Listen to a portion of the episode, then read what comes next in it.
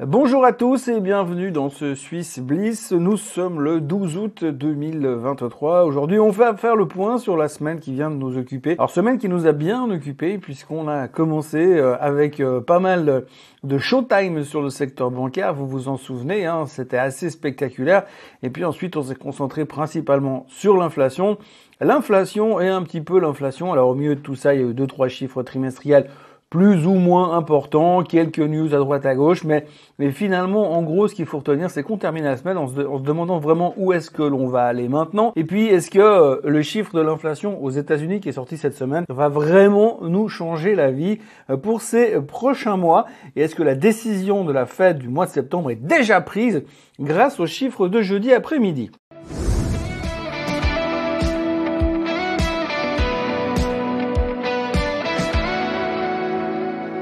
Donc si l'on reprend depuis le début, eh bien en début de semaine, on a commencé tout de suite la semaine en fanfare avec un, double whammy sur le secteur bancaire puisque euh, l'Italie a décidé de taxer euh, ses banques euh, au-delà d'un certain seuil de revenus par rapport à la hausse des taux. Donc vous vous souvenez, hein, les banques ont monté les taux des crédits dès que les taux ont commencé à remonter, beaucoup moins sur les taux d'épargne, hein. donc du coup vous payez, vous ne recevez rien en laissant votre argent dans la banque. Par contre de l'autre côté, eh bien eux ils se goinfrent sur les taux de crédit.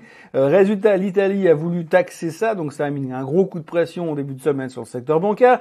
Et puis finalement, bah, ils ont fait un méga rétro-pédalage dont euh, et les, euh, les politiciens ont le secret parce qu'ils ont ils ont le courage, mais un tout petit peu de courage quand même non plus.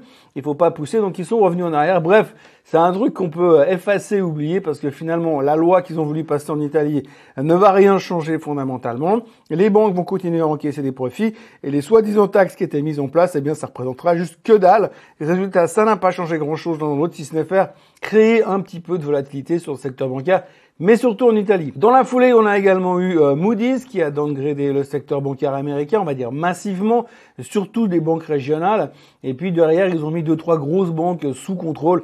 Bien sûr, les grands noms de la finance, les Bank of America, les JP Morgan sont saufs. eux, on ne remet pas en, question euh, leur note de euh, leur note obligataire parce que forcément, on touche pas aux banques systémiques. Et ce serait méchant et ce serait pas gentil. Du coup, finalement, eh bien, on a eu également un petit coup de pression sur le secteur bancaire aux États-Unis en début de semaine. Ça, c'était vraiment la thématique euh, du moment. Après, on voit, si on regarde un petit peu les marchés sur la semaine, il s'est vraiment pas passé grand-chose. Les performances étaient en dents de scie, on est allé en haut, on est allé en bas, on savait pas trop où on allait finalement. Et puis on, a, on termine la semaine d'ailleurs en sachant toujours pas trop où on va. Tout ce qu'on sait, c'est quand même que la performance sur le Nasdaq, par exemple, est négative. Et c'est la deuxième, c'est la deuxième semaine consécutive où on a une performance négative sur le Nasdaq. Et ça n'est pas arrivé depuis le 1er janvier. Donc euh, les gens commencent à se poser des questions en se disant oui, mais alors avec la performance qu'on a depuis le début de l'année, est-ce qu'il n'y a pas un truc qui est en train de se passer quelque part? On va le voir sur les graphiques tout à l'heure. Et les tendances de fond sont euh, pas vraiment remises en question. Mais ce qu'il faudra quand même retenir, c'est que les moyennes mobiles sont en train de céder à la baisse. Hein. La moyenne mobile des 50 jours est en difficulté assez de manière assez conséquente sur les technos. Donc on est en train de se dire peut-être après les dernières publications plus ou moins rassurantes sur les Magnificent Seven, eh bien les gens sont en train de se dire oui peut-être qu'il est temps de sortir. On sait aussi, on l'a dit et répété dans les Morning Bull Live et dans euh, les Swiss régulièrement que le mois d'août n'est statistiquement pas un bon mois pour la finance. Donc du coup, les gens sont en train de se dire, bon allez, il reste 15 jours en août, on va réduire les positions. On verra au mois de septembre, sachant qu'au mois de septembre, c'est quand même pas les meilleures périodes. On sait tous que septembre-octobre, c'est les mois d'écrage. Donc régulièrement, on se fait des flips sur ce sujet-là, ce qui fait que ben, on peut quand même s'inquiéter un tout petit peu de ces prochaines semaines. C'est en tous les cas ce que le marché montre en fin de semaine. Il y avait un autre sujet très important dans la semaine, c'est la Chine qui continue de ralentir. Alors on a eu pas mal de chiffres en Chine cette semaine, le trade balance, le CPI. Ce qu'il faut retenir, c'est que les chiffres étaient mauvais. Donc le rebond post-Covid, après la libération du Covid fin de fin de l'année, ce qui nous a toujours motivé pour dire c'est bon cette fois, la Chine ça repart, ça va être génial. Eh bien, ce truc-là, c'est tombé à l'eau pour l'instant, c'est clair et c'est net. La seule chose qui soutient encore la Chine pour l'instant, c'est l'espoir de voir arriver un stimulus global. Il faut se souvenir quand même qu'il y a une dizaine de jours, le gouvernement chinois a lancé un stimulus pour soutenir le marché immobilier qui est en grande difficulté en Chine également. Ça a tenu deux, trois jours et puis cette semaine, eh bien, le marché chinois s'est de nouveau pété la figure, le marché immobilier chinois donc il y a aussi une grosse pression de ce côté-là.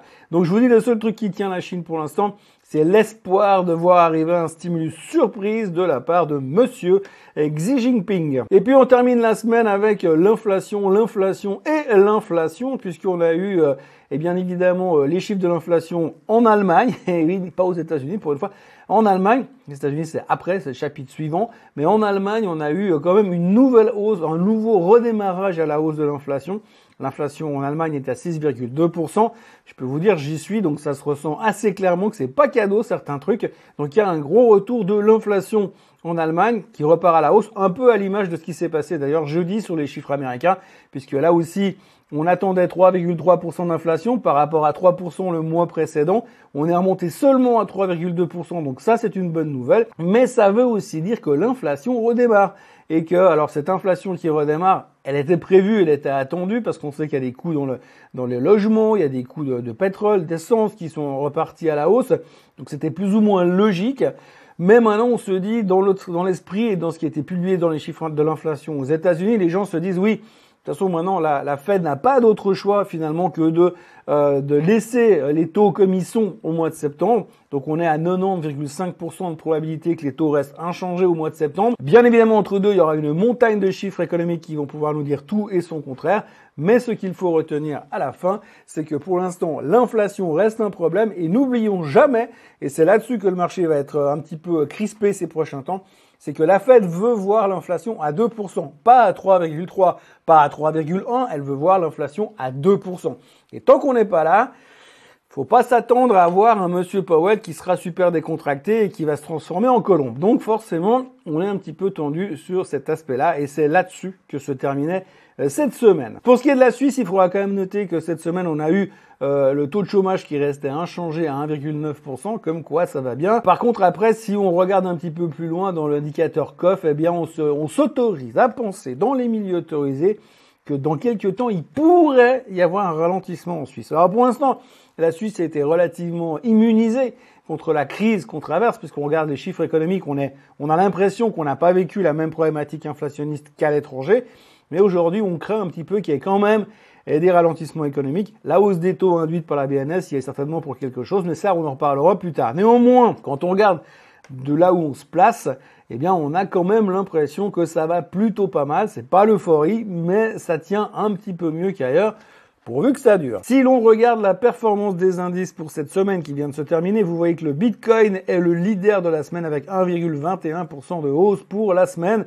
Et c'est le seul qui s'en sort bien, puisque le reste, eh bien, on voit que euh, le Nikkei euh, termine en hausse de 0,87%, mais à l'autre bout, eh bien, on a le Philadelphia Semiconductor Index en baisse de 4,99% qui fait très peur. Euh, l'indice italien termine en baisse de 1%.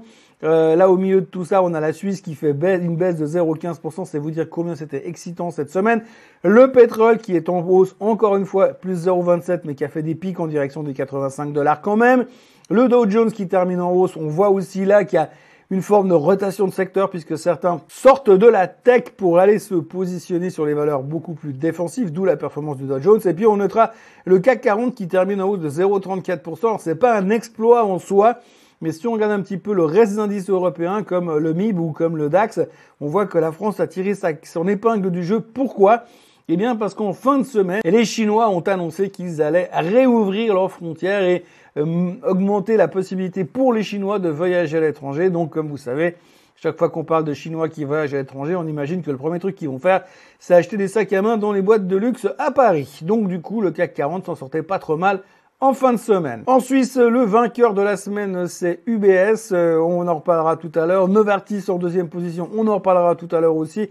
Et Swisscom en troisième position pour compléter le podium qui rebondit de 1,21% après s'être fait défenestrer la semaine passée lors des résultats. Donc forcément, on appelle ça un rebond technique. Et puis de l'autre côté, le luxe toujours sous pression avec Richemont. Euh, Sika en baisse de 5,8%. Et puis l'un dans l'autre, eh bien, il ne pas passé grand chose un peu à l'image du SMI qui lui ne reprenait que euh, un 0,15% sur la semaine. Vous voyez qu'on ne traverse pas des marchés hyper euh, fun pour l'instant.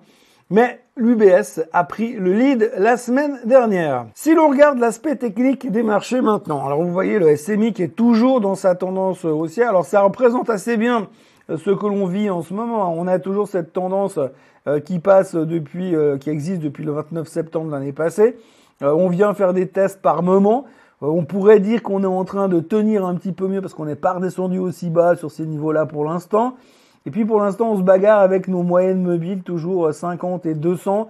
On devrait avoir un croisement de moyenne mobile qui est censé être positif ces prochains temps.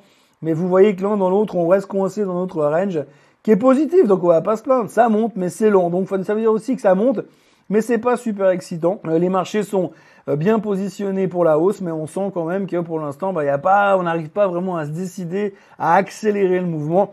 En même temps, c'est le marché suisse, faut pas non plus être surpris. L'indice Lux 40, comme on l'appelle euh, amicalement en ce moment, alors vous voyez que le CAC 40, lui, se bat avec cette tendance. Hein. Là, on a cette espèce de canal descendant qui passe par là.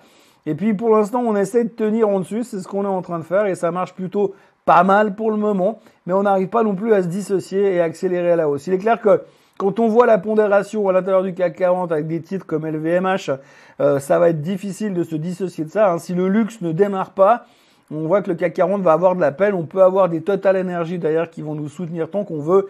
Mais euh, tant qu'il n'y a pas un truc qui se démarque un peu plus, ça va être difficile. Mais je crois qu'aujourd'hui, quand vous mettez Hermès et, euh, et LVMH, je crois qu'on est à près de 20% de pondération sur le CAC. C'est clair que sans ces deux-là, ça va être difficile de pouvoir aller voir beaucoup plus haut. Euh, les semaines se passent et euh, se ressemblent globalement sur le DAX. Hein. Toujours notre fameuse résistance autour des cette zone de 16 200, 16 450. Vous voyez qu'on est dans ce range-là où vraiment on est en train de se bagarrer pour euh, réussir à passer. Mais à chaque fois, bam, on se fait renvoyer à la case à la case départ. Hein, vous voyez que le DAX revient à chaque fois de nouveau en dessous des 16 000 et à chaque fois il repart à l'assaut. Alors est-ce qu'on va se refaire un bis repetita encore de ce qu'on a vécu ces derniers temps à surveiller? Euh, En début de semaine, la, la, question du début de semaine sera vraiment euh, critique sur les, sur les marchés allemands.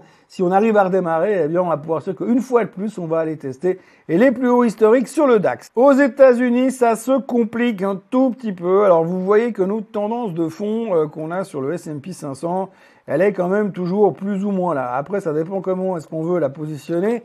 On pourra dire que les plus bullish d'entre nous diront que elle est en train de s'accélérer quand même, mais vous voyez que on revient ici sur cette tendance d'accélération avec une moyenne mobile des 50 jours qui va être notre prochain challenge et qui va, euh, qui va être vraiment quelque chose qu'on va surveiller attentivement. On ne doit pas casser cette moyenne mobile des 50 jours à la baisse sur le S&P 500. Et si vous regardez ce qui s'est passé un petit peu euh, en fin de semaine sur le S&P, si on essaie de zoomer un petit peu, vous voyez qu'on a fait quand même un test de cette moyenne mobile là en bas, tout en bas, avant de terminer en haut, ce qui est plutôt encourageant pour l'instant, mais franchement, on s'accroche avec les ongles à la paroi, hein, si on devait parler en termes d'alpinisme, et ce n'est pas simple de voir le S&P 500 euh, repartir euh, pour l'instant, mais on a des craintes avec la moyenne des 50 jours. Et on a raison parce que quand on regarde sur le secteur tech, vous voyez que lui, le Nasdaq, l'empereur Nasdaq, a donc terminé sa semaine en dessous euh, de justement de cette zone euh, de cette zone de la moyenne mobile des 50 jours. Et ça, c'est pas bon. Techniquement, c'est pas bon. Euh, c'est pas la première fois qu'on voit, on va chercher en dessous des moyennes des 50 jours. On a déjà fait ça en mars, durant la crise des banques. Et puis, on a fait ça en tout début d'année, avant de démarrer vraiment euh, notre rallye. Euh, vous voyez qu'on a mis du temps, on a, on a été chercher un bas relativement loin de la moyenne mobile des 50 jours avant de démarrer ce, ce, rallye dans lequel nous sommes aujourd'hui. Donc maintenant, il faudra voir si ça, on est en train simplement de faire un retest et on va pouvoir repartir chercher les plus hauts historiques, ou alors est-ce qu'on est en train de démarrer une nouvelle tendance qui pourrait nous amener euh, relativement bas. si on faisait vraiment des, on tirait des traits grossiers, on pourrait aller chercher les 14 000 sur le Nasdaq ce qui nous fait quand même à peu près 1000 points de base. Mais ce qui est bien, c'est que si on va chercher les 14 000 sur le Nasdaq, on prend pas non plus des risques monstrueux parce que ça reste quand même relativement supportable et qu'on reste dans cette tendance haussière. L'indice qu'il faudra surveiller ces temps, c'est bien évidemment le SOX, le semi-conducteur index, qui a échoué dans sa tentative d'aller chercher les plus hauts historiques, qui a cassé la moyenne mobile des 50 jours ici, et qui repart dans une tendance baissière et qui lui aussi pourrait aller chercher bien plus bas. La grande question pour savoir si on va aller là ou si on va se refaire une inversion ces prochains temps, eh bien, résidera dans les performances de Nvidia qui devrait publier ses résultats au moins à la fin du mois d'août, le 25 août, ça fera. Et à partir de là, on y verra plus clair. On a vu quand même pas mal de questions qui se sont posées sur l'intelligence artificielle. Là, on a le graphique de Nvidia et on voit que les gens ont des doutes. Hein. Donc là aussi, moyenne mobile des 50 jours qui a cassé à la baisse et on a eu pas mal de corrections dans le secteur de l'intelligence artificielle parce qu'on a eu des déceptions déceptions sur Upstart, déceptions sur Supermicro durant la semaine. Et euh, ces déceptions ont mis la pression sur euh, le secteur de l'intelligence artificielle qui était un des artisans du rallye de ces derniers temps. Donc si maintenant Nvidia qui nous a promis monts et merveilles pour ce trimestre-là, venait à décevoir ou à faire des commentaires négatifs sur l'avenir, j'ose même pas imaginer ce qui pourrait se passer sur le secteur de l'intelligence artificielle. Alors ne me faites pas dire ce que j'ai pas dit, je ne pense pas que le secteur de l'intelligence artificielle est terminé, fini, rangé, plié, mais quand même, on a le sentiment que deux, trois personnes sont en train de se souvenir que ce genre de comportement qu'on a eu sur l'intelligence artificielle, eh bien, on l'a déjà eu, eu en l'an 2000. La période des chiffres euh, trimestriels est en train de se ralentir en Suisse, euh, forcément, il n'y a pas non plus du monde à profusion, mais on notera quand même la semaine dernière les publications de Ascom, Ascom qui a renoué avec euh, les chiffres noirs, on va dire, puisque ces derniers temps, Ascom avait annoncé une perte les 12, 12 derniers mois, donc cette fois ils sont repassés en positif bénéfice de 5 millions, il n'y a pas de quoi trop les partager, mais vous voyez que bah, depuis, euh, depuis le renversement de, de, l'année passée et les mauvais chiffres, les publications d'il y a 12 mois en arrière, eh bien vous voyez que Ascom a fait un joli retour et une belle tendance qui, se dessine tranquillement à la hausse. Euh, voilà, donc euh, c'est pas le titre le plus intéressant, mais à noter quand même que la semaine dernière, Ascom a publié deux bons chiffres. Sans vous montrer les graphiques, on notera aussi que la Banque cantonale euh, genevoise a fait des états de bonnes publications, euh, bénéfice net qui s'inscrit à plus de 115 millions de francs suisses, en hausse de 49% par rapport à la même période sur euh, l'année précédente au même moment. Et puis, grosso modo, la Banque cantonale de Genevoise continue à tabler sur le même type de performance pour les mois à venir. Donc, que du bonheur sur le secteur des banques cantonales d'ailleurs, puisqu'on a eu aussi des très bons chiffres au niveau de la banque cantonale bernoise et au niveau de la banque cantonale baloise. Alors de là à dire que peut-être l'affaire Crédit Suisse a fait que les gens ont commencé à se recentrer sur leur banque cantonale Canton par canton, je parle de localement, je parle pas forcément des étrangers qui sont venus massivement ouvrir des comptes à la Banque cantonale de Bâle, mais on voit quand même que les résultats sont plutôt bons sur les banques cantonales. Donc on peut essayer de faire un espèce de mélange de cause à effet en se disant que probablement il y a des gens qui ont dû quitter le Crédit Suisse, voire l'UBS, pour aller se poser dans les banques cantonales pour essayer d'avoir quelque chose d'un tout petit peu plus stable et de moins systémique. Quoique, quand on connaît l'histoire de certaines banques cantonales, on peut se poser des questions quand même. Novartis qui affichait également une bonne performance cette semaine, ils ont eu des résultats assez positifs sur un truc qui s'appelle le Rémi le Rémi Brutinib. Alors euh, ils ont toujours. Alors ça c'est un truc qui me fascine toujours. Les euh, sociétés pharmaceutiques, ils ont ces noms pour les médicaments, c'est spectaculaire. Donc euh, très bon résultat d'étude pour le Rémibrutinib, qui est un médicament contre l'urticaire chronique spontanée. Et puis dans le secteur pharmaceutique, eh bien en dehors de Novartis, il faudra quand même signaler qu'il y a eu quand même des gros mouvements cette semaine dans le secteur pharma aux États-Unis et au Danemark, puisque Eli Lilly a publié des résultats canons et des bons résultats sur leur drogue contre l'obésité, sur leurs médicaments contre l'obésité. Même chose, c'est Novo Nordisk, très bons résultats des médicaments à profusion, ça cartonne. Les deux boîtes ont littéralement explosé, que ce soit aux États-Unis ou en Europe. Donc à noter que pour l'instant, euh, les cartons qui se passent dans la pharma, eh bien, ça se passe pas vraiment en Suisse, mais plutôt euh, à l'étranger. En l'occurrence, euh, au Danemark pour le moment. Novartis, ça fait longtemps qu'on avait pu regarder le chart, justement, donc vous voyez que, bon, ils n'ont pas vraiment profité des histoires de médicaments contre l'obésité qu'on a eu chez les Lilly et Novo Nordisk, mais ce qu'il faut retenir pour l'instant, c'est qu'on est toujours dans notre phase de consolidation. Alors, vous vous souvenez, euh, depuis qu'on fait ce Swiss Bliss, qu'on a cette espèce de méga range qui passe par 86-49 et puis qui va aller tout en bas sur les niveaux des 74. Et ben, je crois qu'en l'occurrence, pour l'instant, Novartis a un petit peu changé son fusil d'épaule et qu'aujourd'hui, le range, eh bien, il est là.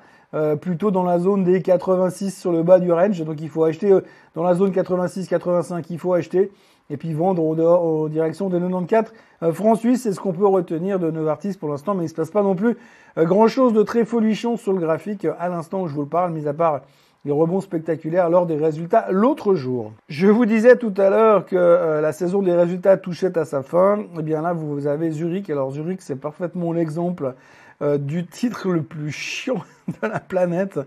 Alors je rigole, la bonne nouvelle c'est que Zurich il, paye un dividende et il faut s'asseoir sur le dividende et oublier et attendre que le, le, temps passe. Mais si vous regardez, ils ont fait des résultats en ligne avec les attentes.